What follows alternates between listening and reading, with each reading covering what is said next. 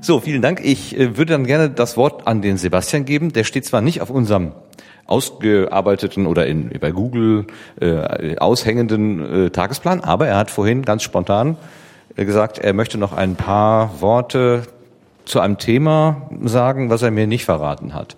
Ja, du kannst gerne das Headset nehmen. Du bist das ja gewöhnt. Dann drehe ich mal dem anderen äh, im Mikro den Saft ab und hoffe, dass du da genug Lärm erzeugen kannst. Ich glaube, das müsste eigentlich so gehen. Ja. ja, das hat den großen Vorteil, dass ich nicht die ganze Zeit das Mikro in der Hand halten muss. Ich muss mich nämlich an meinem Skript, was ich gleich vorlese, festhalten. Nein, ich werde es nicht vorlesen. Ähm, ja, worum es mir geht, ist, ähm, was für Rahmenbedingungen müssen wir denn eigentlich für Wissenschaft-Podcasts stellen? Und das geht so ein bisschen in die Richtung, ähm, ja, Podlove wurde entwickelt, äh, um halt sozusagen diese ganze Audio-Pipeline zu verbessern und die Veröffentlichungspipeline. Äh, ja, viele schicken ihre ähm, äh, Soundfiles durch, jetzt ist mir der Name entfallen. Auphonic. Auphonic, danke. Gerne. Die wahrscheinlich dieses auch noch wieder aufbereiten wird. Ja, natürlich. Ähm, und dementsprechend müssen wir uns aber auch überlegen, was brauchen wir eigentlich speziell für Wissenschaftspodcast? Wo gibt es Verbesserungsbedarf? Und äh, jetzt, wo wir hier zusammensitzen, ich hatte es ja vorhin schon Leidensgenossen gena gesagt, genannt, äh, sollten wir darüber diskutieren, sozusagen, was für Anforderungen haben wir noch speziell? Weil zumindest mir sind schon einige Sachen aufgefallen, die ich bisher noch nicht wirklich ähm, begegnet sehe oder wo es schon verschiedene Ansätze gibt und wo wir uns einfach mal zusammensetzen sollten und uns überlegen, ob wir da nicht auch gemeinschaftlich dran arbeiten können, um die Situation zu verbessern.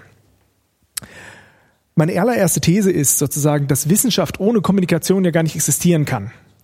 Und das ist auch der Grund, warum eigentlich jeder Wissenschaftler mit uns reden sollte. Weil, wenn jemand Forschung betreibt, dann macht er die vielleicht mal kurz in seinem Kämmerlein, aber dann muss er mit seinen Kollegen lokal sprechen oder mit seiner Peer Group sprechen. Das heißt, es ist ganz selbstverständlich, dass ein Wissenschaftler über seine Arbeit redet. Ähm, dieses Bewusstsein ist oft noch nicht, noch nicht da, dass unter Wissenschaftskommunikation das natürlich auch fällt. Es ist ihre originäre Aufgabe, darüber zu reden, das zu machen. Und äh, bei dem, was wir hier tun, geben wir eigentlich eher die Möglichkeit, das Ganze auch mal ein bisschen weiter zu breiten, äh, weiter zu verbreiten. Die Ware, die eigentlich so richtig zählt, sind diese Veröffentlichungen. Veröffentlichungen sind Geld. Wer Veröffentlichungen hat, kriegt Anträge durch. Wer Veröffentlichungen hat, bekommt Reputation. Wer Veröffentlichungen hat, bekommt äh, ja einfach die weitere Möglichkeiten, weitere Jobs. Veröffentlichungen sind aber eigentlich nur sozusagen ein Beitrag zu der eigenen Reputation. Das wird sich wahrscheinlich in Zukunft noch ein bisschen ändern, ob wirklich die Veröffentlichungen das sind, was zählt, oder ganz generell, wie gut diese Person vernetzt ist oder wie gut sie sozusagen auch gefunden wird. Klar, die Reputation ist auf jeden Fall erstmal eine sehr, sehr einfache Metrik, die man benutzen kann. Aber äh, sozusagen, wie sich auch der Medienbegriff weiterentwickelt, wird sich das sicherlich auch weiter verteilen. Ein ganz, ganz wichtiger Punkt ist aber auch, die Wissenschaftler sind, also viele Wissenschaftler sind finanziert von der Öffentlichkeit. Und da müssen sie auch etwas zurückgeben. Und ich sage jetzt nicht, dass jeder Wissenschaftler sich wie, wie ihr gestern äh, sozusagen sich äh, zu Messen oder zu Veranstaltungen geben muss und sozusagen sich den der allgemeinen Öffentlichkeit stellen muss, sondern äh, jeder hat eigentlich ein bisschen Verantwortung, auch ein bisschen zu erzählen, was er eigentlich macht. Nur sollten wir sozusagen das Ganze auch möglichst vereinfachen. Und ich glaube, wir sind alle hier überzeugt, dass Podcasts sozusagen in der Wissenschaft ein gutes Medium dafür sind. Nur einfach die ähm, Schwelle noch teilweise etwas hoch ist, wie man das machen kann, welcher Form man es machen kann wir haben jetzt ja die ersten Fälle, wo, also ist ja nicht der erste Fall, wo jetzt sozusagen eine äh, Presse- und Kommunikationsabteilung das natürlich äh, startet. Also Henning Krause hat ja sozusagen auch den die Raumzeit gestartet, den Resonator-Podcast. Ähm, das sind ja schon Beispiele, wo auch sozusagen von Presse- äh, und Kommunikationsabteilung das gestartet wurde. Ich bin der Auffassung, das sollte auch jede Abteilung für sich sozusagen selbst finden. Selbst jeder Lehrstuhl könnte das theoretisch tun, wenn er unterstützt wird von sozusagen ja, einem geeigneten Partner bei sich an der Universität. Das Interesse der Öffentlichkeit ist natürlich auch dabei. Also das erkennen wir selbst, wie vorhin schon gesagt, die Hörerzahlen zeigen uns eigentlich, ähm, ja, es besteht Interesse, nicht nur aus Forschungseinrichtungen, sondern halt auch allgemeiner. Natürlich reden wir in unserem Podcast nicht wirklich vollkommen nur für eine ganz kleine Klientel, aber ich kann aus meiner eigenen Erfahrung sagen, ich bin eigentlich erst dazu gekommen, weil ich in der Raumzeit einen Vortrag zu Tandem X gehört habe und ich kurz darauf äh, auf ein, äh, einer Konferenz war und mir den Vortrag zum gleichen Thema angucken konnte und er war nicht gehaltvoller als der Podcast, der für die Allgemeinheit gedacht war, nur etwas länger war. Und damit ist schon mal klar, dass die sich sozusagen das von der Tiefe überhaupt nicht verstecken muss vor den wissenschaftlichen Vorträgen. Trotzdem auch wenn wir sozusagen eigentlich ein perfektes Umfeld sind, wir haben strukturelle Mängel, die wir angehen müssen.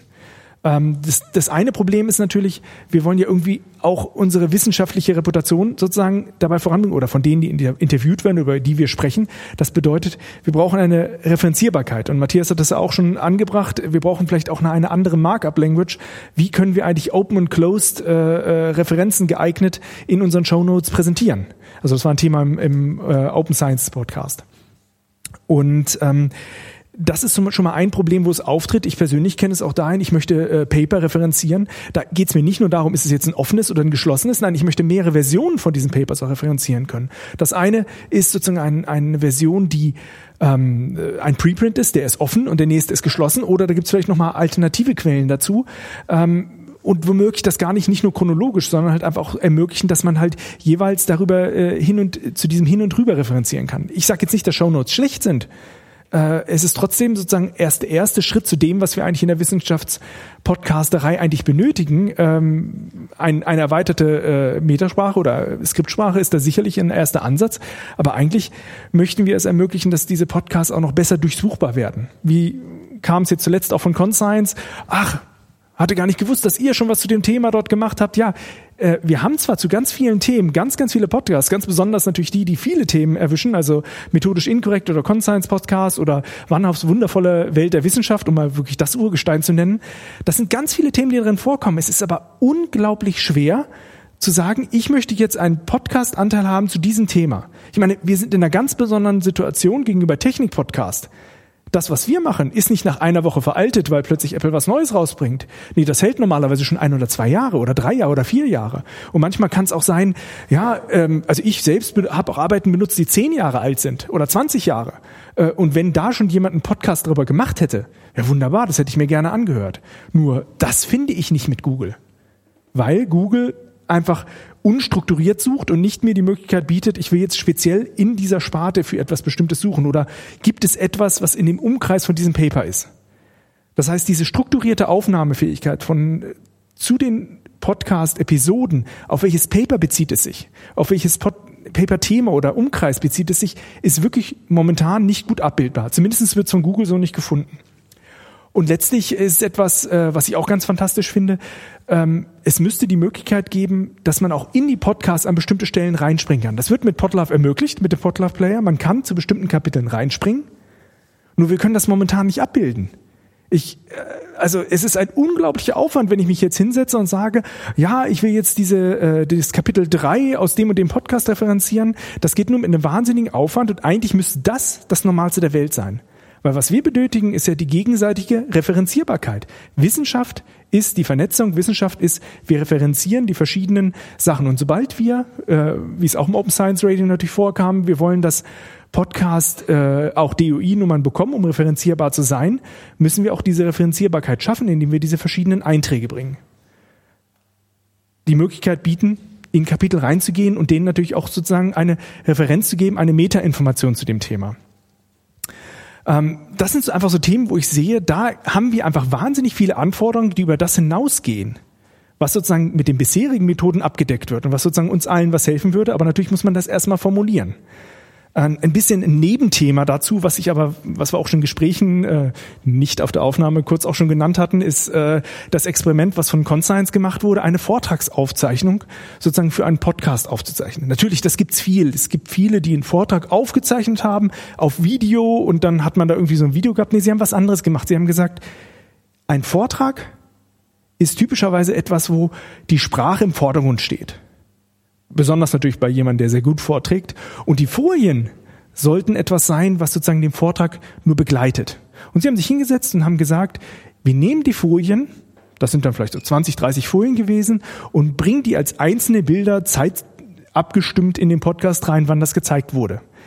Ähm, das ist was anderes als ein Videopodcast. Es ist sozusagen so ein Zwischending zwischen dem reinen Audio-Podcast und einem vollen Videopodcast, was aber, wenn diese Methode des Übertragens der Folien und äh, sozusagen der Aufnahme in den Podcast rein einfacher gehen würde, eigentlich eine, äh, ein sehr niederschwelliger Zugang zu dem Ganzen ist. Weil grundsätzlich sind Vorträge ja auch sozusagen für Sprache gedacht. Die Leute haben sich auch sehr gut darauf vorbereitet. Und äh, die Bildinformation ist eigentlich limitiert. Das ist eigentlich Es sei denn, jemand ist wirklich jetzt jemand, der viel herumläuft, sozusagen, wenn er nicht gerade am Kabel hängen bleibt, wie ich eben, ähm, sozusagen normalerweise dieses Video nicht unbedingt dann sehr erforderlich ist. Und dann haben wir sozusagen einfach nochmal einen, einen Nebennutzen von einem Produkt, was sehr, sehr oft in Vorle also in der Universität stattfindet. Man lädt sich einen wunderbaren Sprecher ein. Wäre doch wunderbar, wenn ich mir das niederschwellig aufzeichnen könnte. Niederschwellig heißt, dass es für die einzelnen Institute einfach wird, das zu tun. Das ist nochmal ein kleiner Einschub da rein, aber davon haben wir sehr viel. Das ist nicht dieses, diese typische Podcast-Aufzeichnung, sondern es ist einfach etwas, was auch sehr viel Nutzen bringen könnte, wenn wir das dann auch reproduzieren können, ohne dass man gleich eine riesige Videoleinwand aufmacht. Weil dafür gibt's Methoden, wie man das machen kann. Und ähm, das ist eigentlich auch wieder ein Beispiel dafür, was ich eigentlich auch hier anbringen wollte, zu sagen, was brauchen wir eigentlich für Rahmenbedingungen. Wir haben in den Rahmenbedingungen sozusagen einmal gegeben, da Wissenschaft natürlich Kommunikation ist und die Pod, das Podcast eine sehr gute Ergänzung ist, dass wir eben diese Möglichkeit zur Strukturfindung irgendwie schaffen sollten, dass wir irgendwie diese Durchsuchbarkeit ermöglichen sollten und eben auch die Vernetzung unterstützen. Und ähm, da stellt sich die Frage, wie können wir denn das machen? Aber das kam eben gerade auch schon im Vortrag an. Wir bräuchten eigentlich noch mehr äh, vom Alex äh, noch mehr Plattformen oder vielleicht eine Plattform, mit der man das noch vernünftiger realisieren kann. Ein Ansatz, der jetzt vorhin nicht genannt wurde, ist, dass einige Podcasts gesagt haben, ja, im Podcatcher zu bedienen ist zu kompliziert. Ich bringe eine eigene App. Äh, den Ansatz finde ich eigentlich gar nicht schlecht. Den App Store, den kennen viele. Ich gebe da einen Namen vom Podcast ein. Nur was ich höchst problematisch finde, ist halt, dass da nur genau ein Podcast drin sitzt. Und eigentlich ist sozusagen dieser Gedanke der App ja eigentlich was ganz anderes. Sondern ich möchte in so einer App ja nicht nur einfach einen Abruf haben, als würde ich eine Webseite abrufen, vielleicht was er mir, wo er mir vorher auch noch ein bisschen mehr speichert, sondern dort hätte man zum Beispiel die Möglichkeit, viele Aspekte von dem, was ich gerade genannt habe, noch zusätzlich einzubringen, diese Vernetzbarkeit. Und natürlich sollte das nicht nur in einer sozusagen Podcast-App sein. Äh, dahinter steht eine Datenbank. Man könnte auch eine Plattform dafür aufsetzen, wo man eben solche ja, Strukturinformationen einbringt, wo die offen ist für alle äh, Wissenschaftspodcasts oder halt die sozusagen entsprechende Informationen liefern können, wo man auch diese Vernetzung miteinander bringen könnte. Ähm, das sind Medien, wo man halt noch zusätzliche Eingänge, äh, so zusätzliche Zugänge zu dem Podcast liefern könnte, wenn wir uns mal bewusst werden, was wir dann noch alles brauchen. Das sollte man sich auf jeden Fall überlegen. Und man sollte sich natürlich überlegen, wie können wir das denn jetzt eigentlich ja, umsetzen oder wie kann man das finanzieren? Das ist auch natürlich immer eine Frage. Und da ist natürlich klar, wir sind jetzt ähm, nicht in dem Sinne, wir haben gerade Zuhörer draußen, äh, Hunde, die im im Kanal vor dem Hörsaal spielen. Ähm, nee, wir haben äh, äh, nicht sozusagen ein Massenmedium, wo man sagen kann, wir machen jetzt eine Crowdfunding-Kampagne und äh, da würde genug Geld zusammenkommen. Ich glaube, das ist eher kritisch. Ähm, auf der anderen Seite, wenn man aber sagt, ja, wir haben einige Institutionen, die daran ein sehr großes Interesse haben, besteht vielleicht die Möglichkeit, dass wir halt äh, ja, Drittmittel von einer Stiftung oder von, von Institutionen bekommen können, um so etwas zu realisieren. Und ich meine, nicht wenige von uns sind halt auch in der professionellen Softwareentwicklung tätig. Äh, wir haben auch die Möglichkeiten dazu, das direkt zu tun und auch direkt umzusetzen, auch schnell umzusetzen, wenn wir uns zusammentun und sagen, wir haben mehrere Institutionen, wir finden eine Möglichkeit, äh, sozusagen da eine Förderung dafür zu bekommen und wir wissen, was wir wollen.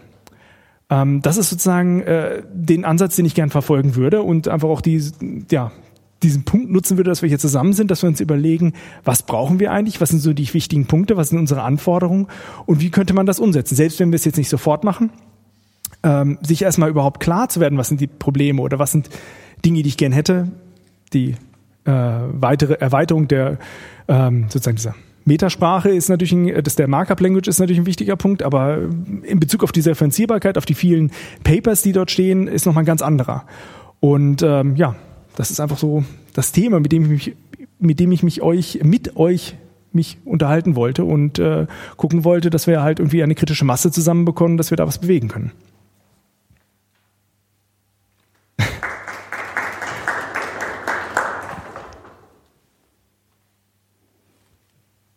Ich würde dir das Mikro geben, aber ich komme nicht bis zu dir.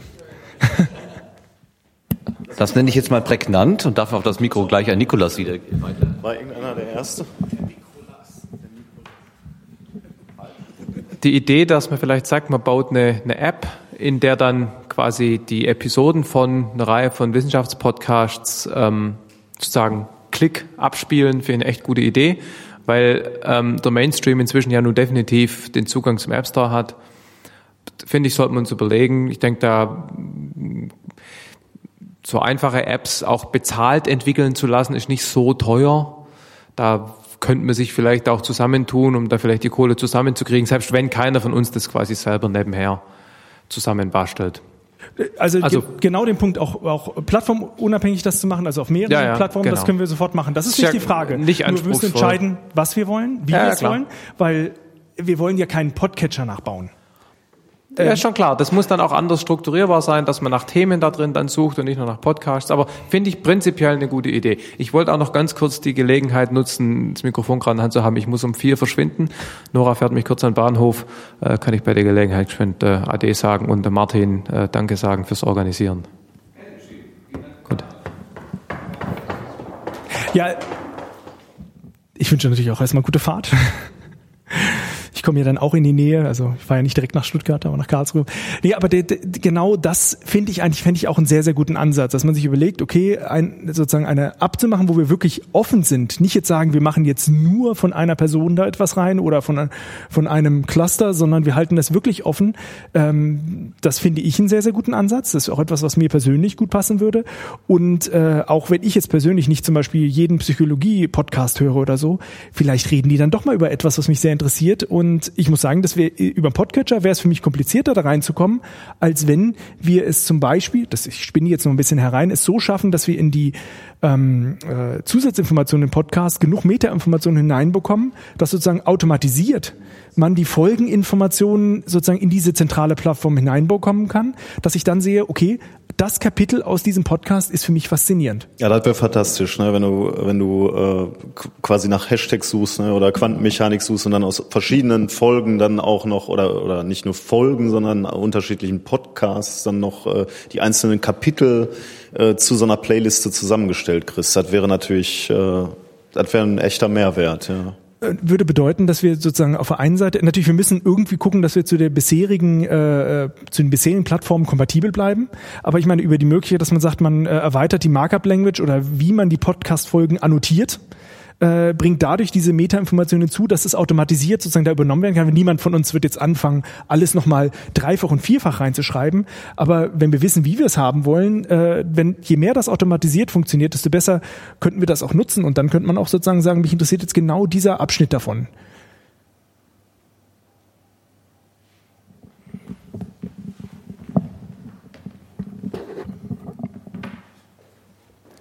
Ja, ähm, ja also die Idee ist, ähm, finde ich auch interessant und auch spannend. Ähm, das geht aber wirklich dann schon ein bisschen in diese Richtung von diesem iVox, was ich gerade besprochen habe. Ich habe es jetzt hier nochmal aufgerufen. Das ist, stellt sich vor als so eine Art Audio-Kiosk, was nach halt bestimmten Themen wahrscheinlich nicht in diese gleiche Tiefe mit Kapitelweise und sowas alles, weil das machen die ähm, Podcaster eigentlich nicht. Also die sind gerade was so diese, diesen formellen Rahmen betrifft, ähm, da sind die Deutschen, die achten ein Stück weiter drauf, was auch Metainformationen und Kapitel überspringen und äh, dann die einzelnen Text setzen oder dass man dann wirklich eine, eine ähm, ja, dass da hinten Kapiteltext sind, dass man dann halt die auswählen kann und, und Links und sowas alles, eine Play Playlist und so. Das machen die alles nicht. Aber äh, vom Prinzip her geht das, glaube ich, schon in diese Richtung. Und auch wenn alles auf Spanisch ist, vielleicht schaut euch das einfach mal an von der ähm, von dieser Struktur. Ich glaube, das geht schon ein Stück weit in die richtige Richtung. Da kannst du dich halt einloggen und dann hast du dann halt ähm, hier auch wirklich solche Sachen wie also deine deine äh, Subscriptions oder ähm, dann auch Dinge, die dir vorgeschlagen werden. Dir gefällt das, also wird dir das könnte das und das für dich ein Tipp sein oder, oder sowas. Geht halt echt in so eine Richtung Audiokiosk und je nachdem, wie tief man dann das auch wirklich mit Metainformationen versieht, kann dieser Audiokiosk natürlich auch mehr, ne? die eigene Playlist zusammenstellen etc., nach einem bestimmten Begriff suchen und der zeigt dir die ganzen Sachen an und so. Ich glaube, das ist eine spannende Sache und wird wieder eine Plattform bieten, an die sich die Leute vielleicht, also die vielleicht einen zusätzlichen Mehrwert bietet, um die Verbreitung ein bisschen zu vergrößern, zu verbessern. Definitiv gibt es halt schon Angebote, die sowas in der Art machen. Aber das Unterscheidungsmerkmal wäre natürlich zu sagen, dass wir auf das eingehen, was in Wissenschaftspodcasts benötigt wird. Das ist so dieser, dieser Punkt. Und da gibt es einiges, was von anderen bisher überhaupt nicht drin ist. Und Kapitel ist ziemlich neu, dass man das so gut abfangen kann. Also, wenn ich das richtig verstehe, würde das in Richtung eines äh, großen Wissenschafts-Audioportals gehen, oder? Wo sich, wo man sich quasi gemeinsam eine gemeinsame Sache, also nicht ausgehend von einzelnen Institutionen, von einzelnen Personen, sondern ein Portal schaffen, wo das insgesamt greifbar ist. Ja, also ganz klar Also- haben wir festgestellt, wenn man was einzeln macht, das bringt uns allen nichts. Eben. Wir leben von der Vernetzung. Genau. Und äh, eins muss man auch sagen, man muss sich natürlich auch nochmal äh, unterscheiden von iTunes U. Das ist Ja. natürlich auch etwas, der, das, äh, was, Das was ich machen. Nur der Punkt ist einfach, ähm, ja, in iTunes U fehl, fehlen einfach bestimmte Bestandteile von dem, was wir eigentlich haben möchten, und das wird Apple nicht so schnell nacharbeiten. Ja. Und ähm, das ist einfach ein Ansatz, das zu machen, wenn wir, äh, das ist auch der Punkt, warum ich das hier mache. Ich meine, Ideen habe ich, ich habe eine Idee, wie man das umsetzen kann. Zwei Sachen fehlen mir. Ich will nicht nur meine Ideen umsetzen, also keinesfalls, sondern es sollte das sein, was sozusagen andere Leute interessiert. Und zweitens, wenn eine signifikante Anzahl von Wissenschaftspodcasts dahinter steht, Ja. dann wird das mit dem sozusagen die Gelder dafür zu kriegen das kleinste Problem sein. Und drittens, ähm, das um, die Umsetzung, das wird kein Problem sein. Also da müssen wir uns nicht drum kümmern. Ich äh, habe da schon sehe da schon die Möglichkeiten, wie wir das direkt machen können. Nur halt die ersten beiden Punkte sind die, die man machen kann. Erstmal Leute, die mitmachen natürlich und halt auch ihre Ideen einbringen. Und das Zweite ist natürlich, dass wir sagen, ähm, äh, dass man halt dafür eine Finanzierung kriegt. Ja, also ich- möchte, also ich möchte nur sagen, ich finde das eine sehr gute Idee und ich finde, dass das im Moment vielleicht auch ein sehr guter Zeitpunkt dafür ist, weil man einerseits sieht, dass das Podcasten doch von immer mehr äh, Menschen geschätzt wird, im Sinne von, wenn man zum Beispiel sowas, ich weiß nicht, ob ihr gehört habt von dem Bredo-Cast, der jetzt vom Hans-Bredow-Institut in Hamburg von der Medienforschung, die haben jetzt auch vor kurzem einen äh, Podcast gestartet, da ist zum Beispiel auch die Nele Heise ähm, äh, dabei, die, wo man merkt, das Potenzial wird immer mehr erkannt und andererseits kommt es auch sehr stark dieser, gerade in Deutschland momentan sehr aktuellen Diskussion im Sinne von Quo Vadis Wissenschaftskommunikation ganz allgemein, also im Sinne von Wissenschafts-BR, Wissenschaftsjournalismus, Wissenschaftskommunikation, wie geht das alles zusammen?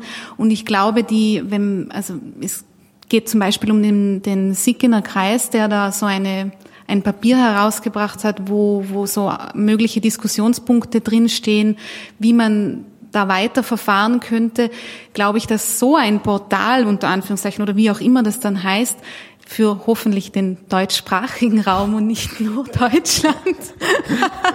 es gibt, ich glaube, in Österreich ist ja auch äh, ein, äh, das hat in Österreich noch sehr viel Raum nach oben. Ähm, und ich hoffe, dass das dort auch noch ähm, mehr ähm, gewürdigt wird.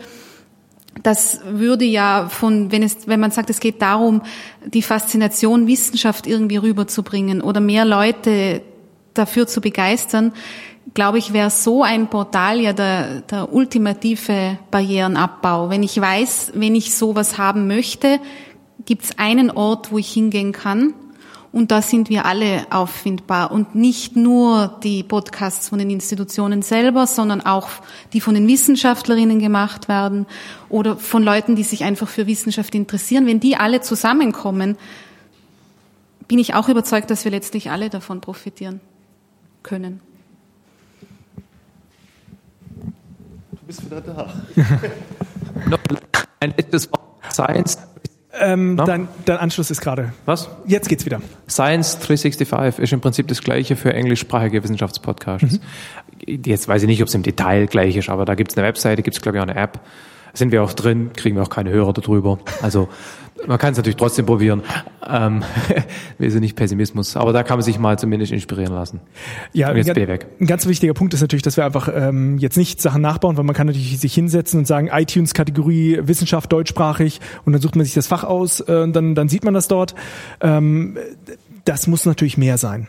Und dieses Mehr ist genau dieser Punkt, wir sollten uns überlegen, was, was uns eigentlich bisher fehlt und was jetzt auf nahe, äh, in naher Zeit sozusagen äh, nicht äh, auftauchen wird.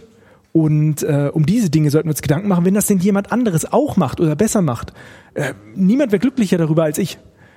Nur jetzt momentan sehe ich das nicht, dass es das gibt. Jeder hat momentan seine eigene Plattform. Es äh, formalisiert sich alles etwas äh, mit allen denen, die halt Podlove haben. Aber ähm, die machen sich natürlich nicht Gedanken darum, was wir als Wissenschaftler nochmal speziell wollen. Auf der anderen Seite haben wir, wie wir gerade gelernt haben, eine sehr große Hörerschaft. Ich wusste wirklich nicht, dass äh, zumindest in dieser ähm, Umfrage war es so, dass die Wissenschaft, äh, das Interesse an Wissenschaft äh, gleich auf mit den anderen beiden Top-Themen ist. Äh, und wenn man das sozusagen ein bisschen besser bündeln kann äh, in unserem deutschsprachigen Raum, wo wir natürlich sind, ähm, äh, ja, können wir halt da auch umsetzen, was wir wollen. Und die, die, die Schwelle, um das umzusetzen, was ich gerade beschreibe, also allein auch schon zeitlich, ist nicht sehr hoch. Man muss nur halt ein bisschen, ähm, ja, Mittel dafür bekommen. Aber eigentlich sollte das durch die Institutionen möglich sein, beziehungsweise auch Stiftungen und Ähnlichen, die sich der Wissenschaftskommunikation ja verschrieben haben. Macht die DFG eigentlich irgendwas in, in Richtung äh, Podcasts? Ich äh, bin, hier, um jetzt nur mal eine, äh, eine Organisation in Deutschland rauszusuchen. Ich, ich überlege die ganze Zeit, nachdem du das angesprochen hast, ob die DFG, also Gelder hätte die ja sicherlich, um irgendwie in der Öffentlichkeit äh, Wissenschaft ähm, zu präsentieren, aber. Ich bin mir sicher, die DFG hat einen Podcast, Okay. nur höre ich momentan den, glaube ich, dann nicht. ähm, Ich vermute auch nicht. Ja, wenn Detlef den nicht kennt, dann gibt's den nicht.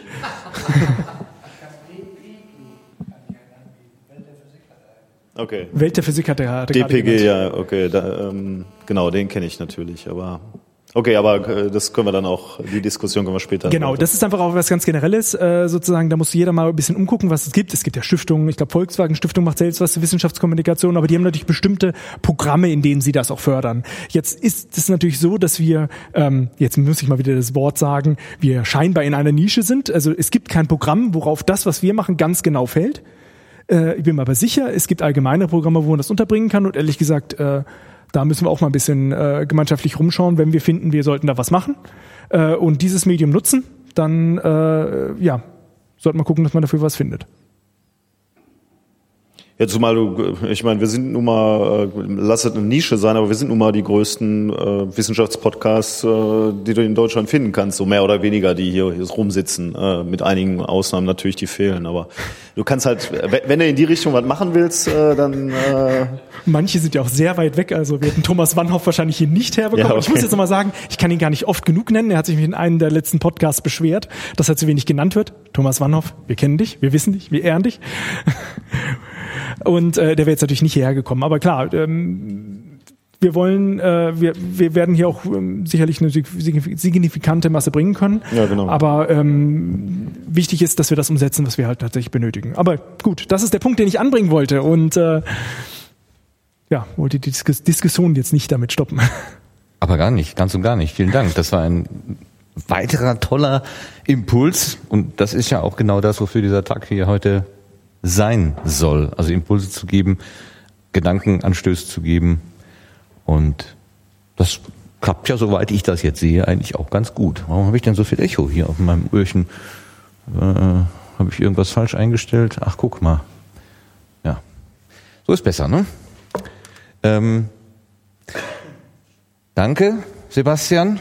Ähm, ich denke auch im Rahmen der Mitdiskutanten, auch für diesen spontanen Beitrag. So sollte es ja auch eigentlich sein, dass äh, Überraschungen uns heimsuchen, aber nur positive. Dankeschön.